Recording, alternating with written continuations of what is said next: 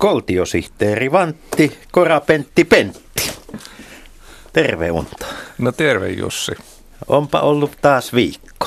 On ollut merkillinen viikko. Sitä mietin tuossa, kun tuli tänne, että kun sinä olet myöskin kirjoittanut fiktiota, eli romaaneja, Mm-hmm. niin olisit, olisitko koskaan kehdannut laittaa sinne sellaista kuvausta, että valtiosihteeriä kuljetetaan kesärannasta pois auton takakuntissa? No en varmaankaan, jos Suomi olisi fiktiossa demokraattinen valtio, niin mä luulen, että siinä olisi si- semmoisessa tilanteessa kustannustoimittaja sanonut, että nyt lähde lääkityskohdalleen. Niin mäkin luulen, että ei sinne kuitenkaan Suomessa laiteta semmoista ihan joutavan tuntusta. Mutta sinällähän tässähän on kyse siis äh, valtavan, valtavan pitkästä traditiosta politiikassa ja poliittisissa, poliittisessa logistiikassa. Et eihän tämä... Se, se on totta, että, että, että ei, tämä niin kuin, ei tämä aivan ainutlaatuinen keksintö ole. Ja en tiedä yhtään, että miten tämä kuljetuspäätös on syntynyt siellä kesärannan pi- pihassa. Onko sitä pitempään harkittu vai onko se ollut semmoinen pikapäätös? Niin.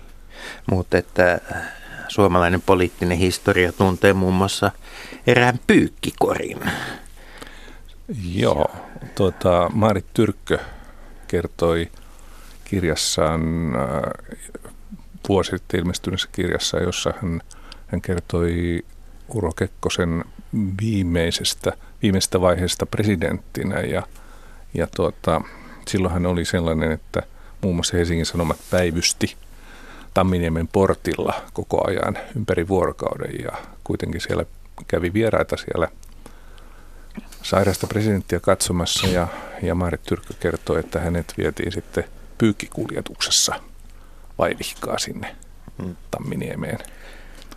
Mutta kuitenkin se on paljon mukavampi ollut tapa siis olla pyykkikorissa kuin takakontissa. Se on totta ja sitten jotenkin, kun siis äh, poliittiset rakennukset ovat, vallan rakennukset on täynnä erilaisia salaovia, salakäyttäviä. Jotenkin ne on heti paljon hienompia kuin tämmöinen ää, tunkin kanssa perätilassa lymyily, että nykyinen hotelliseurahuone Helsingissä, niin siellä on kabinetti, jonne Mannerheim piti tapanaan saapua sellaista reittiä, mikä, mikä ei tullut ravintolatilojen läpi ja, ja tuota, Vanajanlinnan, Vanajanlinnalla on lukuisia, lukuisia salaovia ja käyttäviä ja se oli paikka, jossa Suomen poliittinen eliitti eri vaiheissa on, on viettänyt aikaa. Ja eikös niitä ole täällä Helsingissäkin näitä Kyllä, tällaisia? kyllä tuota, työnantajapalatsissa eli Eteläranta Kympissä on semmoinen ovi, jota sanottiin aikanaan demarioveksi.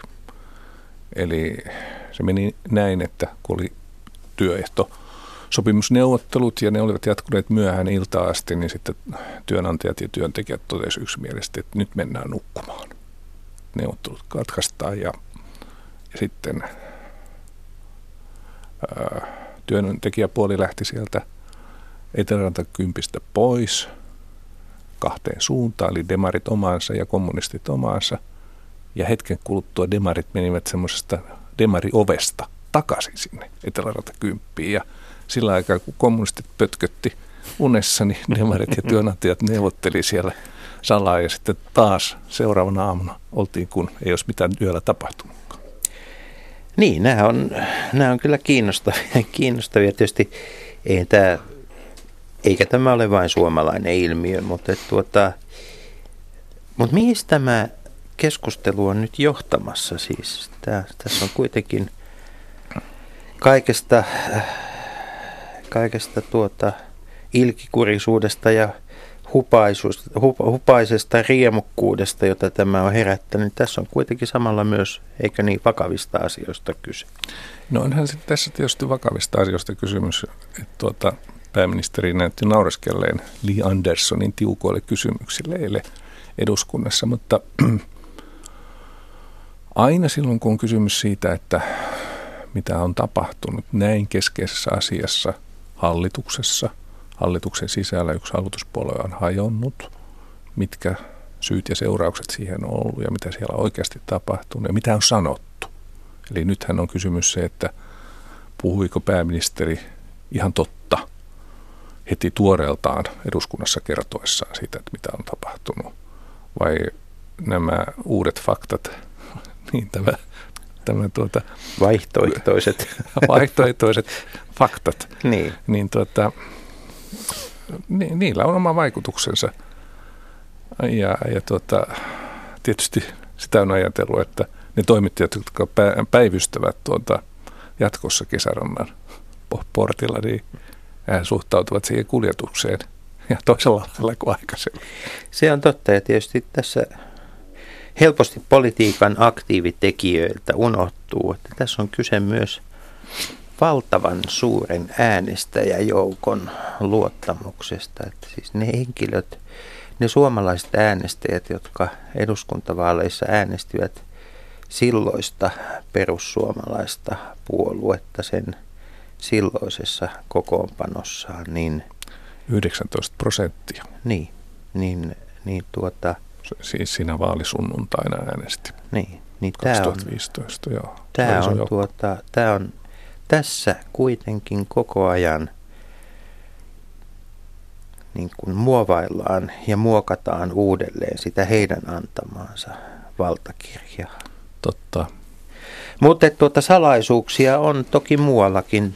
Tässä kulunut viikko on tuonut myös esiin nämä Panaman paperit tai paratiisipaperit niin. tällä kertaa. Joo. Niin, Sehän oli jo Panaman paperit tuli silloin e- edelliselle ja tämä on jatkoa. Kyllä. Vaikka kyllähän Panamakin paratiisi on ollut. niin. Ainakin verokierteille. Niin.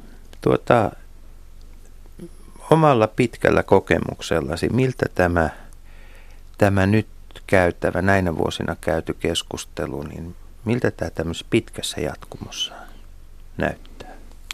Se näyttää äh, suomalaisille, suomalaisten rikkaiden kannalta kiusalliselta. Meillähän on ikiaikainen perintö ollut se, että, että myös, tai sanotaan, että kun Suomi on niin sanotusti tasa-arvoinen maa, niin meidän harvalukuiset rikkaat ihmiset ovat myöskin osallistuneet yhteisiin talkoisiin hyvin huolellisesti maksamalla verossa. Että tämä on ollut, mä luulen, että sillä on ollut se ei ole valtion talouden kannalta ollut kovin merkittävä juttu, mutta se on ollut tämmöisen ehkä yhteiskuntasovun ja ar- molemminpuolisen arvostuksen kannalta merkittävä juttu. Ja tämä on pitkä perinne. Ja nyt, kun näyttää siltä, että tämä perinnettä ei ole kaikilta osittain jatkettu, niin mä väittäisin, että tällä on enemmän merkitystä kuin konsanaan millään muulla Suomessa. Maailmallahan nämä on sitten vähän toisen luokan juttuja. Niin se on tämä tasavallan käsite tasavallan käsite, joo. Se on, se on tuota, ja, ja silloin kun käsitykset horjuvat, niin joskus horjuvat myös valtiot. Siitä puhutaan tänään. Kyllä.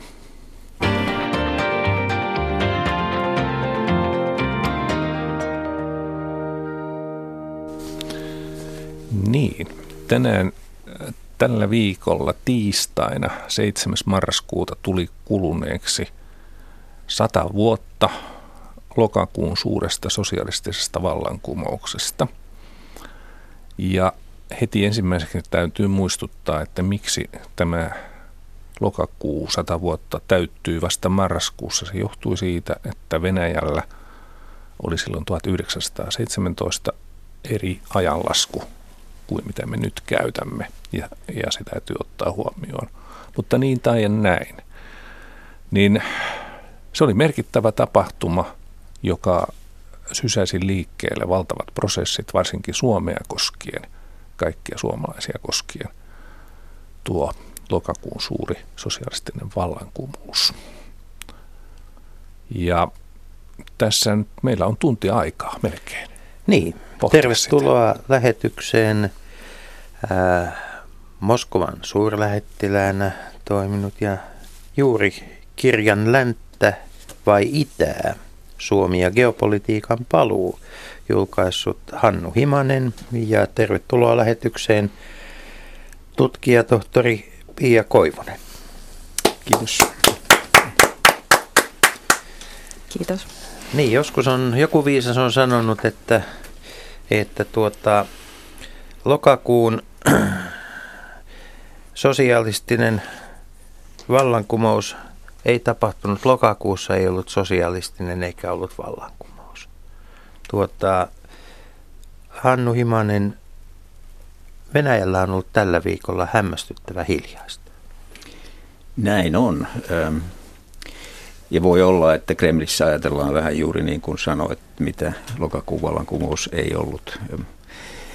Mutta nykyisin hän tämä virallinen kielenkäyttö puhuu suuresta venäläisestä vallankumouksesta, joka alkoi helmikuun vallankumouksesta, joka, jolloin siis saarin valta romahti ja päättyi vuonna 1922, joka oli siis tämän valkoisen vastarinnan viimeinen pisara ja sitten muistaakseni joulukuussa 22 Neuvostoliitto virallisesti perustettiin. Ja tästä on tullut tästä monella tapaa sekä historiallinen että poliittinen anomalia tästä vallankumouksesta. Mut, ja, ja voisi sanoa, että tästä hiljaisuudesta päätellen ja monista arvioista päätellen vallankumous on vaikea asia – Kremlin, Kremlissä istuvalle Venäjän johdolle tänä päivänä. Niin Pia Koivunen, sinä olet tutkinut propagandaa. Sinä olet propagandan tutkija. Mikä tässä Venäjän, äh, tai loka, mikä lokakuun vallankumouksessa on totta ja mikä ei? Siinä tarinassa, mitä Suomen koululaitoskin on meille kertonut. No tietysti siellä on taustalla ihan oikeasti tapahtuneita asioita, mutta sitten siinä on hirveän paljon mukana myös jälkikäteen tuotettua, konstruoitua tarinaa. Sinne on valittu tietyt, tietyt piirteet, tietyt asiat tiettyinä aikoina korostamaan sitten kunkin vallanpitäjän toivomia asioita. Mitä, mikä on valetta? Mikä on valetta? Uh, no siellähän uh, tässä perinteisessä lokakuun vallankumouksen tarinassa on esimerkiksi tämä risteilijä Aurora kauhean vahvasti mukana. No se oli siellä paikalla, mutta ilmeisesti sieltä ei oikeasti niin kuin laukastu mitään tota, laukaisuja ja, ja sen rooli oli huomattavasti pienempi kuin, pienempi kuin aikanaan, kun on annettu ymmärtää. Ähm, ja sitten ylipäänsä tämä vallankumous ei ollut mikään semmoinen valtava väkivaltainen purkaus, vaan se meni aika, aika hiljaisesti helposti tuota. Tähän voisi sanoa, että ne, ne kuvat, joita me pidämme dokumentaarisina siitä, miten väkijoukot säntäävät tämän palatsiaukion äh, halki kohti äh, talvipalatsia, eivät ole mitenkään dokumentaarisia, vaan ne tulevat myöhemmin tehdyistä fiktiivisistä elokuvista. Mm. Ennen kaikkea tämä Sergei Eisensteinin 28 ilmestynyt lokakuun elokuva on, joka tuli on, on eilen, tällainen, joka on... Joka tuli eilen televisiossa. Joo, joo joka on aika paljon niin kuin, tuottanut sitä visuaalista kuvastoa ja sitä mielikuvaa siitä vallankumouksesta sitten myöhemmin, että se tehtiin vallankumouksen 10-vuotisjuhlavuoden kunniaksi. Tota, tähän jatkoksi niin löysin tuolta Pasilan pääkirjaston kirjavarastosta tämmöisen pienen kirjan, jonka on kirjoittanut Aleksei Vasiljev – Kirjan nimi on Ohrana ja Tseka ja Venäjän viimeisen poliisiministerin muistelmat, jotka on ilmestynyt suomeksi vuonna 1934. Hän oli, oli tuota, siis tsaarin, tsaarin aikainen ministeri ja menetti paikkansa helmikuun vallankumouksessa, kun Kerenski nousi valtaan ja joutui saman tien vankilaan. Ja vankilasta käsin seurasi sitä, että miten tämä lokakuun suuri vallankumous sitten toteutettiin. Ja hän kirjoittaa näin. Ja hän seurasi nimenomaan Leninin silloisen avustajan Trotskin toimintaa. Hän kirjoittaa näin. Trotski kykeni villityksellään siis puheellaan aivan yksinään käännyttämään kumousmiesten puolelle Pietari Paavalin linnoituksen – Aivan yksinkertaisesti hän vain ilmestyi sinne ja kannusti miehistöä kapinaan tuollaisella häikäilemättömällä tehopuheella, jollaisiin hänellä oli hyvät lahjat. Se jo jotensakin sinetöisi pääkaupungin kohtalon, sillä vallankumoukselliset joukot ja työläiset saivat linnoituksesta tarvitsemansa aseet ja ampumavarat. Ja tämä siteraus kertoo siis siitä, että, että siellä ei varsinaisesti tarvinnut kovin kummoista tehdä silloin, kun, kun valta siirtyi. Niin silloin, silloin, silloin, siis tämähän on juuri jatkoksi siihen, paitsi tuohon, niin, niin mitä aikaisemmin todettiin, niin Lenin, joka tietysti johti tätä bolshevikkien ydinryhmää, niin valitsi sen hetkensä hyvin tarkasti ja varmasti, koska se tapahtui hetkellä, jolloin oikeastaan mitään vastarintaa ei sitten ollut. Ja siis kumoushan ei ollut saarin vallan kumous, joka, joka tässä lokakuun suuren sosialistisen vallankumouksen mytologiassa niin kuin on, on semmoinen piiloviesti. Sen ei pidä tietysti ollenkaan paikkansa, vaan väliaikainen hallitus oli hyvin heikko ja Lenin suunnilleen muina miehinä tovereidensa kanssa käveli talvipalatsiin no. ja vallankumous oli tapahtunut. Niin, oliko, tämä, oliko tämä sattumaa vai oliko tämä tuota taitoa? Ja, ja siis tietysti kun voittajat kirjoittavat historiaa, niin siellähän oli valtava määrä erilaisia ryhmittymiä. Tämä Leninin johtama ryhmittymäkin oli hajonnut jo useampaan kertaan – Ketkä olivat nämä vallankumouksen niin todelliset tekijät? No tietysti siellä oli niin kuin, tämä iso laaja kansa, kansanjoukko, joka tietysti sen tuki oli aika oleellinen siinä, että Lenin, Lenin polsevikkeinen onnistui tässä vallankumouksessa. Et tietysti siellä oli muita puolueita, siellä oli menshevikkejä, jotka oli ollut polsevikkien kanssa aikaisemmin samassa puolueessa 1900-luvun alussa. Siellä oli väliaikaisessa hallituksessa oli tämä kadettien puolue, tämmöinen liberalis-nationalistinen puolue. Siellä oli ECR, jotka oli tämmöisiä sosiaalidemokraattisia sosiaalivallankumouksellinen puolue. Sitten oli tietysti nämä sotilaat, työläiset tehtaissa. Et siellä oli, ja tietysti pitää ottaa huomioon se, että, että Venäjä oli sotaa käyvä maa, joka oli aika niin kuin sekasortoisessa tilassa, että siellä oli niin kuin aika paljon, paljon tapahtuja Oliko niin, että kun kukaan muu ei halunnut ottaa vastuuta vallasta, niin sitten Lenin joukkoineen vaan, vaan otti sen? No mä olen ainakin ymmärtänyt, että, että aika moni näistä muista puolueista oli sitten niin kuin hieman maltillisempi, ei ollut näin radikaalilla linjalla ja odotti, oli tulossa tämmöinen perustuslakia säätävä kokous myöhemmin, myöhemmin vuoden 1917 aikana ja odottivat sitten enemmän tämmöistä niin kuin demokraattisempaa vallan, vallan legitimointia, mutta Lenin, Lenin oli aika äh, nerokkaasti hyödynsi tämän äh, otollisen ajan, mikä tuli ja, ja hänellä oli hyvin, hyvin tämmöinen selkeä ja radikaali linja, että tosiaan se väliaikainen hallitus syöstää vallasta ja, ja polsevikit halusivat nimenomaan ottaa sen vallan yksin, eivätkä jakaa sitä muiden kanssa. No, Lenin hän valmistautui tähän, tähän H-hetkeen Suomessa. Eli suomalaiset, me suomalaiset autoimme häntä pysymään turvassa. Hänen päästään oli luvattu aikamoinen palkkio, väliaikainen hallitus, siis Kerenski hallitus oli luvannut ihan, ihan kunnon korvauksen, jos Lenin saadaan kiinni. Mutta ei saatu, koska suomalaiset, muun muassa paik- tämän Helsingin paikallinen poliisipäällikkö suojelivat häntä, häntä silloin ja sitten tuota, suomalaiset kuljettivat ainakin tarinan mukaan hänet sinne ihan, ihan vallankumouksen portaille asti. Naamioituneena. Niin, naamioituneena. Mutta ei takakontissa. ei, ei, ei. Muistaakseni hän kulje, häntä kuljettiin veturissa. Veturissa, kyllä.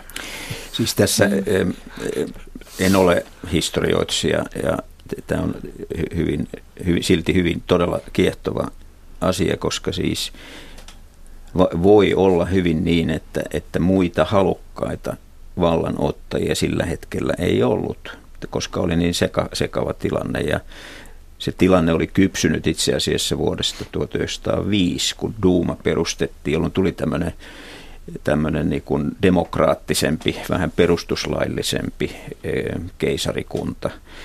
Ja esimerkiksi pääministeri Stalipin, joka sitten murhattiin, oli tällainen uuden ajan aidut, jolla oli paljon ajatuksia Mutta tässä oli ilmiselvästi kysymys nimenomaan ajoituksesta, koska Lenin hän pakeni Suomeen heinäkuussa suunnilleen samoin, tai heti sen jälkeen, kun oli tämmöinen suuri matruusien kapina, jossa, jossa ammuttiin ja ihmisiä kuoli paljon ja kaikkia vallankumouksellisia alettiin jahdata. Sitten hän palasi, palasi vasta lokakuussa ja tämä todella tämä, nämä viimeiset siirrot on, on niin kuin taitavan sakin pelaajan siirtoja. Se oli ajoituksesta kiinni.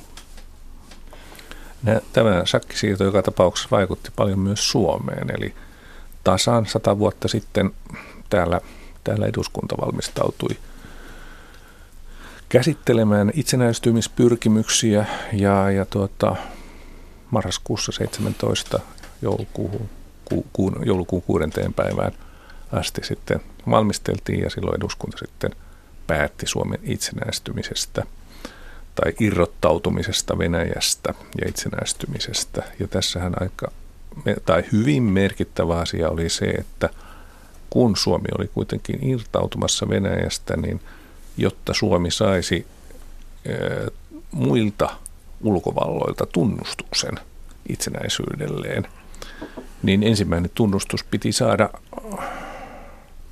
Venäjältä.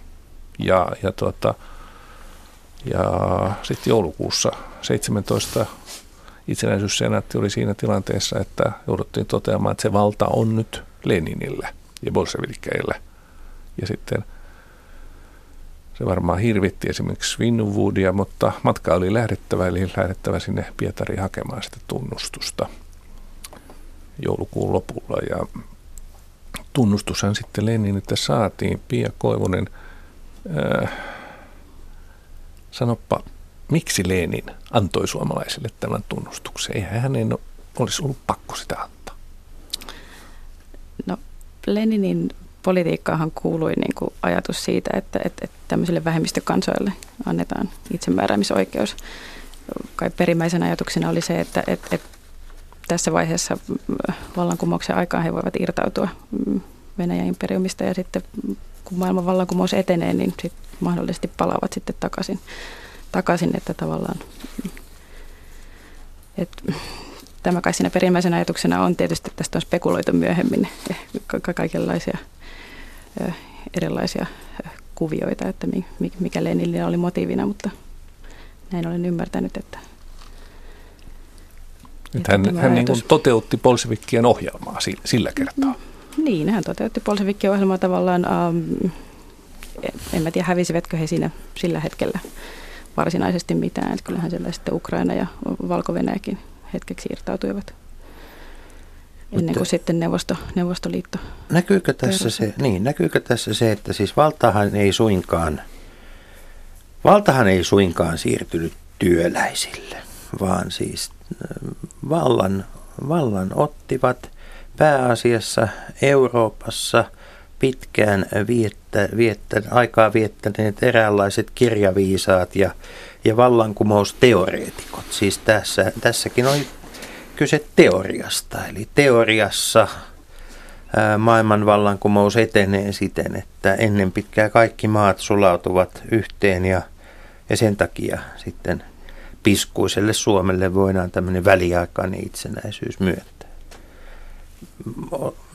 Oliko Oliko tuota niin, käytiinkö tästä minkäänlaista keskustelua? Tämä, tämä kirjavuosi on tuonut valtavan hienoja kirjoja. On siis teoksia, jossa on ensimmäistä kertaa päästy niin kuin laajasti tutkimaan niin sanottua presidentin arkistoa. On teoksia myös, jossa kerrotaan siitä, että miten Suomesta toimittiin ja osin johdettiin terroria, joka, joka tuota, Neuvostoliiton ensimmäisiä vuosikymmeniä ja varsinkin Pietarin alueen elämää, elämää vaikeutti. Mutta tota, oliko nämä teoriaherroja vai oliko nämä oikeasti, oliko siellä känsiä kädessä ollenkaan tässä, tällä porukalla? On vaikea kuvitella kyllä, että Leninille hirveästi hirveästi. Ja kyllä ihan nimenomaan teoreetikkoja, jotka olivat viettäneet Euroopassa pitkään. Ja, ja, ja tota noin, tämä ajatus tästä niin kuin sosialismista ja kommunismista nimenomaan perustui teoriaan, ei heillä ollut käytännön, tai missään ei ollut mitään käytännön kokemusta tästä. Että, ja ilmeisesti Polsevikeillekin tämä vallan saaminen tuli jo, jonkinnäköisenä yllätyksenä, eikä heillä ollut kauheasti valmiita suunnitelmia, että miten tätä miten tätä sosialistista yhteiskuntaa lähdetään sitten jatkossa rakentamaan, mikä näkyy ehkä hyvin, hyvin sitten niin kuin Neuvostoliiton myöhemmässä historiassa. Mutta siis anteeksi, kesti, siis niin kuin Hannu oli tässä jo äsken sanoi, niin tämä vallankumouksellinen vaihe tavallaan kesti siihen vuoteen 2022 asti, eli monta vuotta. Ja oli toisaalta ki- voidaan kaakku. ajatella, että se jatkuu ehkä vielä sitten 20-luvun pitkällekin, 30-luvun alkuun, kunnes sitten Stalinin valta vakiintui, että sitten puhutaan tämmöisestä Stalinin vallankumouksesta ylhäältä, jossa tulee sitten... Siinä siis, jos ajatellaan, siirretään tämä kuva näistä teoriaherroista tähän päivään, niin heidän käsissään ei ollut känsiä, mutta jos he olisivat tietokoneajassa, niin heillä olisi voinut olla jännetuppi tulehdus. mutta äh, siinähän se, mitä, siis kansallahan ei todella ollut mitään tekemistä tämän asian kanssa, ja, ja et, et se oli nimenomaan tämmöisen pienen ryhmän vallan kaappaus. Ja, ja esimerkiksi tässä Eisensteinin filmissä niin näkyy hyvin se, se symboliikka, kun, kun oli tällaisia banderolleja, jossa luki ja näinhän, näinhän jatkui Neuvostoli, Neuvostoliiton elämän loppuun asti. Melkein aina niitä silloin tällöin nähtiin, että kaikki valta neuvostoille. Neuvostot oli semmoinen tämän sotkuisen ajan ilmiö, jossa siis sotilaat ja sitten tämmöiset köyhät maatyöläiset perustivat neuvostoja ja, ja rupesivat niin kuin, hoitelemaan asioita. Ja se symbolisi kaikki valta neuvostoille tarkoitti, että kaikki valta kansalle mutta neuvostoistahan tuli siis tämän, tämän pienen ryhmän vallankäytön väline. Sitten taas kiinnostavaa, kuinka niin kuin myöhemmässä Bolshevikkien historian kirjoituksessa niin korostetaan kuitenkin sitä, että se oli kansanvaltainen vallankumous. Puhutaan aina, että se helmikuun vallankumous romahdutti tsaarin vallan, mutta sitten tämä lokakuu toi nimenomaan kansalle vallan, mutta, mutta tämä ei tosiaan pidä, pidä paikkaansa. Tota, mennään eteenpäin. Leninhän on sillä kiehtova hahmo, että, että äh, kun meidän historiassa, meidän yhteisessä historiassamme Neuvostoliiton ja Venäjän kanssa, niin Lenin, Leninistä puhuttiin pelkästään pahaa, jos näin voi sanoa, vuoteen 1945 asti. Ja siis 30-luvulla, sodan aikana ja niin poispäin. Ei ainakaan puhuttu paljon hyvää. Ja sitten yhtäkkiä sitten kun jatkosota oli loppu ja välirauha oli solmittu ja, ja ryhdyttiin elämään, elämään Neuvostoliiton varjossa ja, ja, ja etsimään uutta paikkaa ja uutta politiikkaa, niin Lenin yhtäkkiä sitten tuli mukaan politi- Suomen politiikkaan, mutta tällä, tällä kertaa ää, huomattavasti tämmöisenä myönteisempänä hahmona – ja, ja tuota, perustettiin vuonna 1945 Lenin museo Tampereelle. Ja 46. Se, 46 vasta, no, mutta joka tapauksessa suhteellisen nopeasti. Ja, ja, tuota, ja sen jälkeen alkoi sitten tämmöinen pitkä, niin kuin voi sanoa, että vuosikymmeniä jatkunut tämmöinen Leniniläinen kausi Suomen historiassa, joka, joka tuotti sitten valtavan määrän ää, puistoja, muistomerkkejä, patsaita ja myöskin kirjallisuutta. Että mulla oli tarkoitus sieltä Pasilasta hakea, mutta joku muu oli ennättänyt varata. Niin tänne meille studion 80-luvulla tehty Suomi ja Leenin kolmiosainen teos, koska se muistaakseni painoi toista kiloa. Kyllä. Ja, tuota, ja si, siinä on äärimmäisen tarkasti käyty läpi se, että mitä Lenin Lenin täällä Suomessa teki. Ja muistelen siinä, kerrottiin, että hän kaiken kaikkiaan asui Suomessa, tai oli asunut vuosisadan alussa, viime vuosisadan alussa yli kolme vuotta lyhyissä jaksoissa. Eli Leninia tarvittiin joka puolella ihan sitten Neuvostoliiton loppuun asti täällä meillä. Ja tota, toisin kuin oikeastaan muualla, niin Suomessahan tähän asiaan on suhtauduttu sitten hyvin rauhallisesti myöskin sen jälkeen, kun Neuvostoliitto hajosi 91. Tietääkseni yhtään Leninin patsasta ei ole kaadettu, puistoja ei ole poistettu, kylttejä ei ole poistettu, Lenin museo elää ja voi hyvin tällä hetkellä Tampereella. Tampereellahan oli sellainen aloite, että Lenin museo siirrettäisiin Vapriikkiin ja saisi vähän pienemmän ja vähemmän prominentin ulkoasun, mutta jostain syystä siitä ei missään tapauksessa lopulta haluttu luopua. No, Lenin museohan liittyy hyvin keskeisesti tähän paikkaan, eli Tampereen työväentaloon. Niin, onko, onko se, se on... totta, että se on se paikka, jossa Lenin ja Stalin tapasivat ensimmäisen kerran, vai onko sekin kirjoitettu jälkikäteen? No se on käsittääkseni kyllä ihan dokumentoitu fakta, johon Stalin itsekin muistelmissaan viittaa, että hän, hän nimenomaan Leninin kohtasi siellä Tampereen työväen, työväentalon salissa ensimmäisen kerran. Sen sijaan toinen asia, johon, jota tässä Lenin museossa usein korostetaan, että et Lenin olisi luvannut yhdessä näistä kokouksista, joita siellä Tampereella pidettiin, niin olisi luvannut suomalaisille itsenäisyyden, itsenäisyyden siinä tapauksessa, että vallankumous onnistuu. Mutta tämä ilmeisesti on, on enemmän myyttiä tämmöinen muistitiedon no, luoma. Niin, Hannu Himanen, kuinka tärkeäksi sitten eri, eri ystävyys, y, y, tai sanotaan, että ystävyyden eri vaiheissa Neuvostoliiton kanssa, niin tuliko tästä sellainen suomalaisille sellainen niin kuin, no eräässä lautapelissä on tämmöinen vapaudut vankilasta kortti, että tota, et Suomelle oli tärkeää muistuttaa Neuvostoliittoa siitä, että Lenin antoi Suomelle itsenäisyyden. Ja koska se on Leninin tekemä ratkaisu, niin sitä ei Neuvostoliitonkaan pidä kyseenalaistaa jälkeen. No voi tietysti näinkin ajatella, mutta, mutta siis tämä Leninin käyttöarvo oli hyvin moninainen. Se oli siis sodan jälkeen alkaneen kauden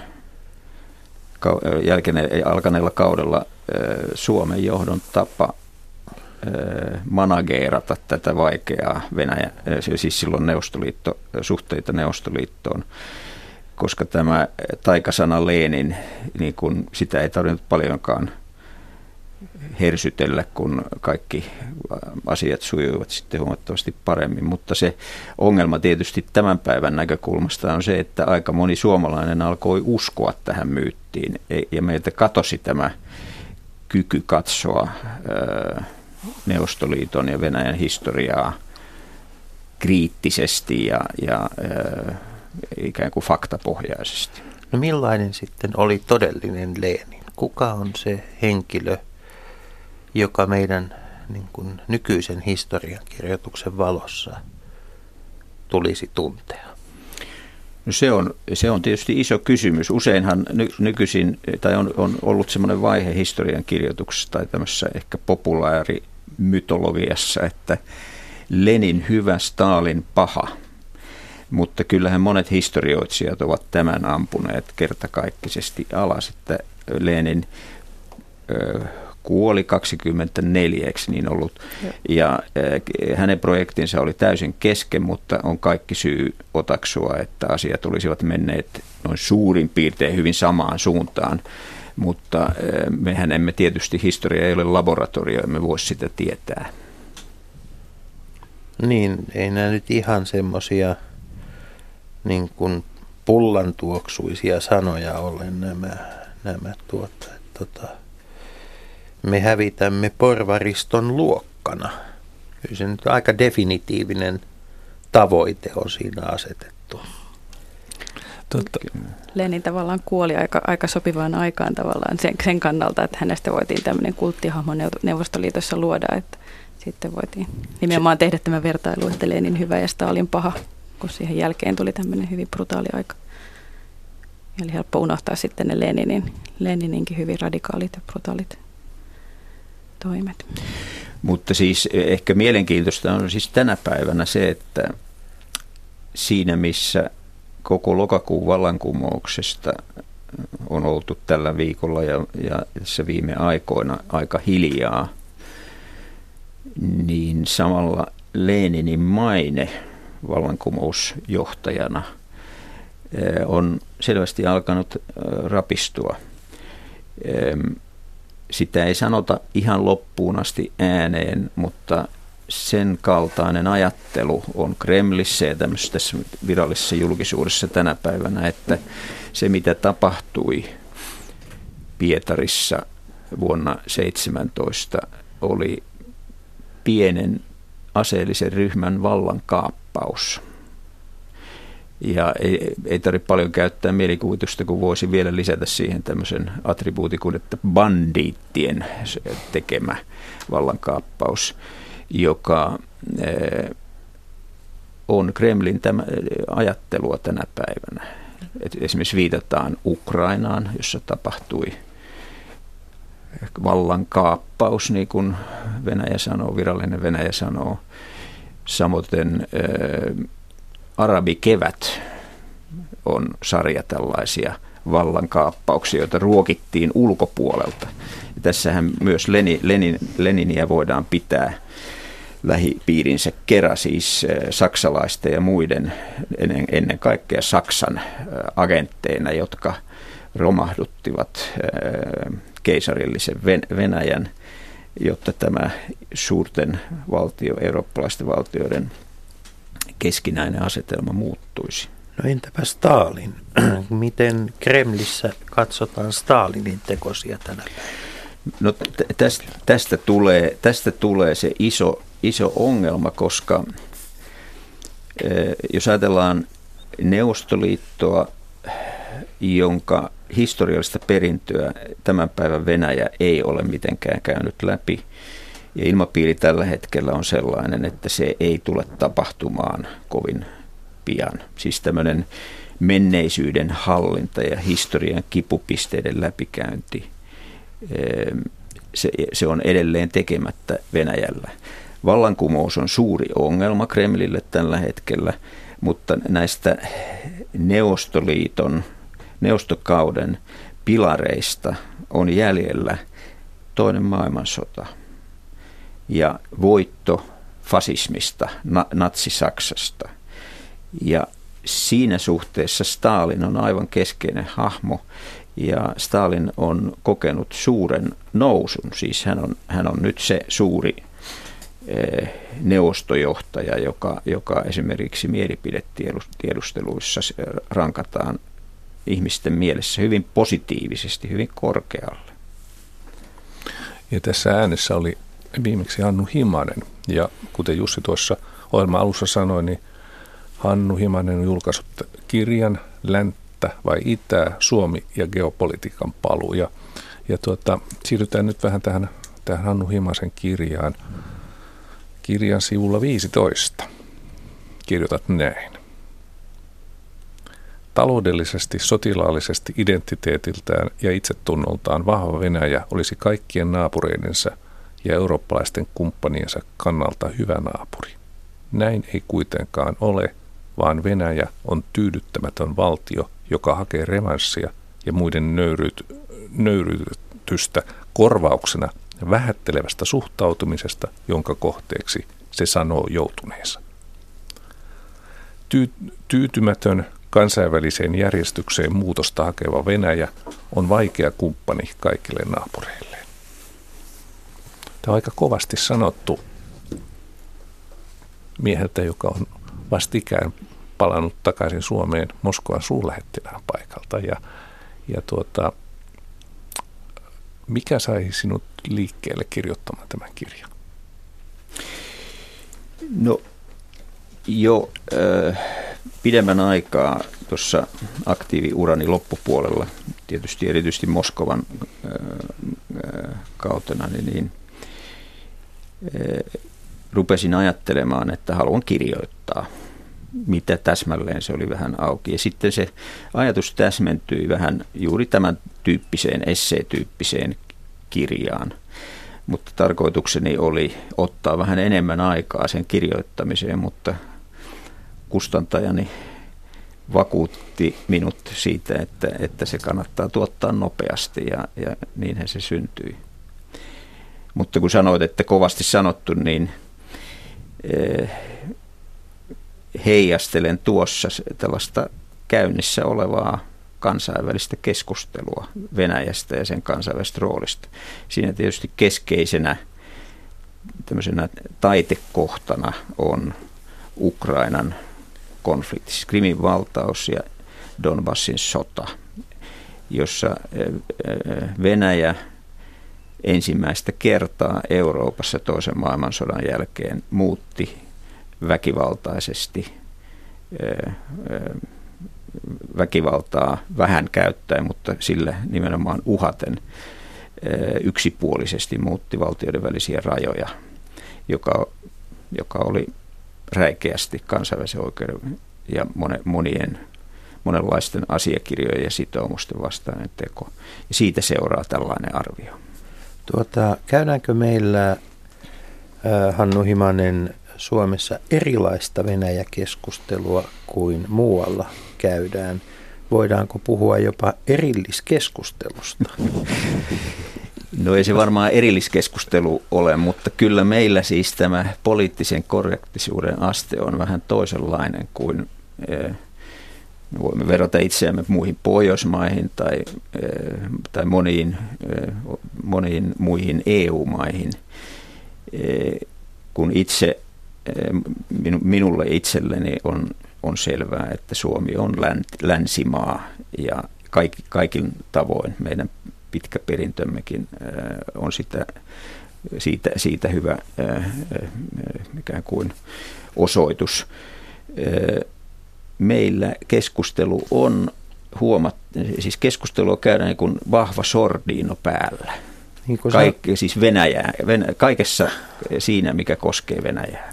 Kun, Miten, niin. ah, sorry, anteeksi Jussi. Ole hyvä. Nyt, nyt, nyt on pakko kysyä Pia Koivuselta, kun se on propagandan asiantuntija, että vaikuttaako meille joku vielä tämmöinen vanha propagandaperinne, joka, joka oli silloin Neuvostoliiton aikana elävää todellisuutta ja, ja reaalipolitiikkaakin, niin äh, kun Neuvostoliiton hajoamisesta on 26 vuotta aikaa, niin vaikuttaako se vielä meidän tässä keskustelussa sillä tavalla, että me pidämme tosiaan, niin kuin Hannu hieman tässä sanoi, niin vähän sordinoa päällä.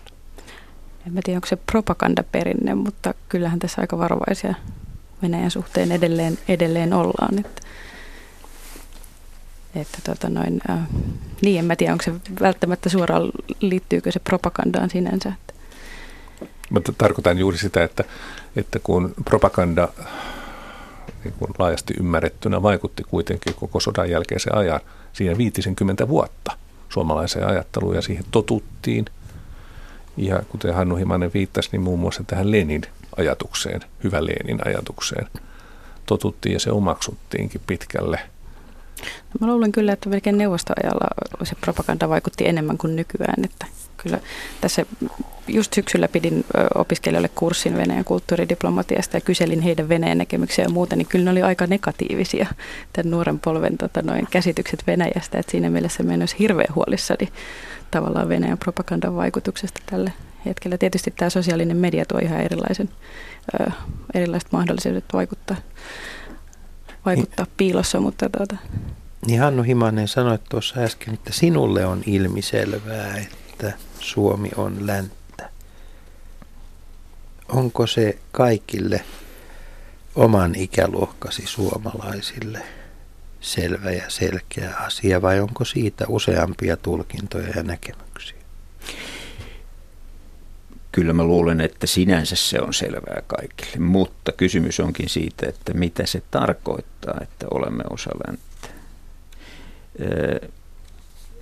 Eli siis mehän tietysti minun polveni, suomalaiset sodan jälkeinen sukupolvi, joka ei ollut kokenut sotaa, mutta joka sodan perinne oli tietysti läsnä meillä kaikilla kotona, koulussa. Se, se, se on vaikuttanut meihin hyvin paljon. Mutta kuitenkin ainakin itse olen kokenut koko tiedostavan ja aikuisen ikäni, että, että Suomi oli aina läntinen maa ja että täällä, täällä vallitsi vapaus ja niin edespäin. Ja vasta sitten myöhemmin kuitenkin on, on tullut ymmärtämään, että, että meillä meillä oli paljon rajoituksia siinä, miten tätä läntisyyttä ikään kuin ilmaistiin. Ja se on nimenomaan, siis ihmisethän on tietysti ajatelleet vapaasti ja puhuneet keittiöissään vapaasti, vähän niin kuin venäläisetkin. Mutta, mutta tämä julkisuus, tietysti niin kuin on paljon puhuttu itsesensuurin perinne, oli sellainen asia, jossa me poikkesimme aika jyrkästi muista läntisistä maista. Ja tästä perinnöstä irti pääseminen on aika vaikeaa. Venäläisillähän on tällainen termi kuin refleksiivinen kontrolli, joka on paljon, paljon hienovaraisempaa ja pitkäjänteisempää toimintaa kuin karkea propaganda. Eli sillä vaikutetaan ihmisten ajatteluun. Ja mä luulen, että tässä on aika paljon sitä, että meidän, meidän ajatteluun on vaikutettu ja me siksi olemme niin epämukavia tilanteessa, jossa me, me, me puhumme Venäjästä. Tarkoitatko, että me olemme edelleen vähän kyyryssä? No henkisesti kyyryssä. No en ihan niin sanoisi. Siis kysymys on tietysti siitä, että miten, miten itse kukin ajattelee siitä, että mikä on järkevää ja tarkoituksenmukaista. Että voimme tietysti seisoa ylpeinä pystyssä, mutta todeta, että näistä asioista emme puhu tai näistä asioista puhumme tällä tavoin. Se on hiljainen sopimus. Niin vanha totuushan sanoo, sanoo, että juoksuhaudassa ei pidä seistä pystyssä, mutta Unto, mä kysyisin nyt sinulta, sinulta sitä, että kun sä ajattelet tätä suomalaista poliittista eliittiä, niin kuinka voimakas on Venäjän vaikutusvalta suomalaisen poliittisen eliittiin?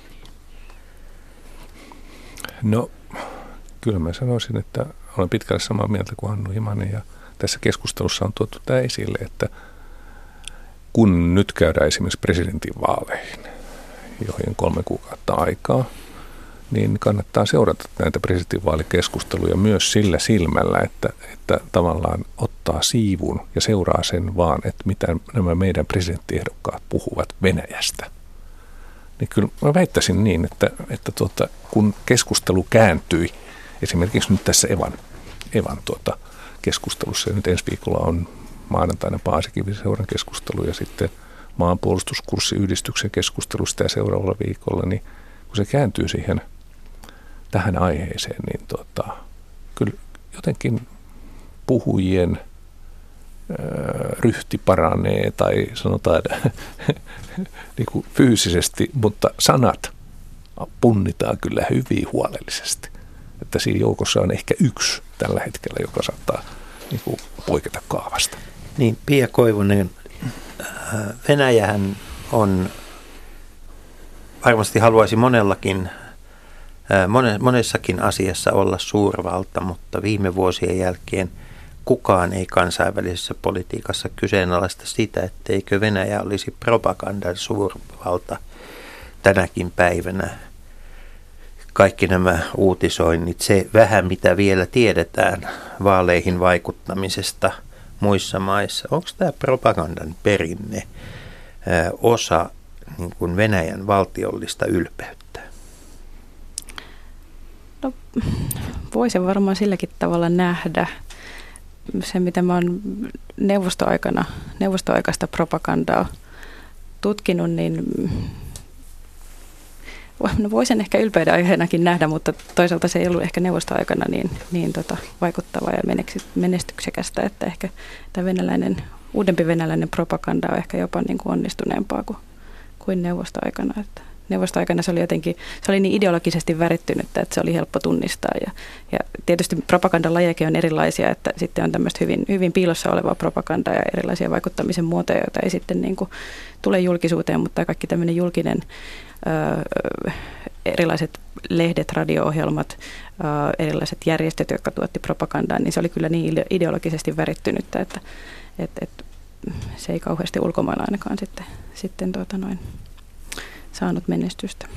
Niin parhaimmillaanhan tämä, tämä tapahtuu hyvin ovelasti, että, että kun puhutaan näistä valeuutisista, saatetaan kehitellä asioita, joilla ei ole mitään tekemistä totuuden kanssa, mutta sitten hyvin hienosti näitä digitaalisen maailman ja sosiaalisen median keinoja hyväksi käyttäen ikään kuin valkopestään tällaiset valheet ja niistä tulee kovia uutisia ja ne menee hetkessä läpi, kunnes sitten yhtäkkiä vedetäänkin jarrut päälle, että mistä tässä olikaan kysymys. Tämmöistä on tapahtunut aika paljon. Hmm. Tämä nykymedia on niin paljon nopeampi kuin aikaisemmin, että Tämä tietysti myös mahdollistaa tällaiset, reagoidaan hirveän nopeasti eikä ehkä taustat, selvitetä näiden uutisten taustoja niin tarkasti. Tuota, ihan lopuksi vielä mennään näihin Suomi-Venäjä-suhteisiin. Ja tässä Hannu Imasen kirjassa kirjoitat, nä, Hannu, Hannu kirjoitat näin, että olosuhteen, olosuhteisiin katsoen suhteet ovat toimivat, mutta pinnan alla on monenlaisia jännitteitä. EU-päättämät sanktiot ovat ensimmäinen kerta toisen maailmansodan jälkeen, kun Suomi kohdistaa rajoittavia toimia itäistä naapuriaan kohtaan. Sanktiolla rajattiin muun muassa säännönmukaista poliittisen tason yhteydenpitoa EU-maiden ja Venäjän välillä, eivätkä suhteet presidentti Niinistön aktiivisuudesta huolimatta edelleenkään ole normaalissa huomassaan. Ja, ja tuota, voisitko nyt ihan tällä hetkellä, kun tässä on kuitenkin muutama kuukausi siitä, kun olet kirjoittanut tämän tekstin, arvioida, että minkälaisessa uomassa ne tällä hetkellä marraskuussa 2017 ovat? Ne ovat, sanoisin edelleenkin, että olosuhteisiin katsoen ihan hyvässä uomassa. E, mutta Suomihan on ollut ehkä keskimääräistä aktiivisempi EU-maiden joukossa. Tämä maaliskuussa 2014 tehty linjaus säännöllisten huippukokouksen kokousten rajoittamisesta on edelleen voimassa ja sitä tulkitaan jossain määrin eri tavoin, mutta se mikä tässä on korostunut on se, että yhteyksiä pitää olla ja diplomatialle pitää olla tilaa, ei pidä, pidä sellaisia ikään kuin ei, me, ei pidä mennä, mennä sellaiseen tilanteeseen, jossa, jossa ei enää voida pitää tällaista diplomaattista yhteyttä. E, mutta, mutta siis me emme ole edelleenkään sen paremmin Suomen kuin muidenkaan EU-maiden kohdalla Venäjän kanssa tämmöisessä business as usual normaalitilanteessa. Että sanktioregiimi pitää siitä huolen, mutta katsotaan. E, kaikki riippuu tällä hetkellä itäisen Ukrainan tilanteesta Minskin prosessista. Se on avainasemassa.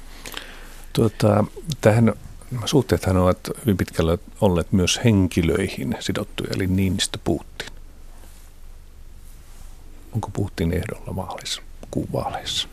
Kyllä hän on ja hänet valitaan.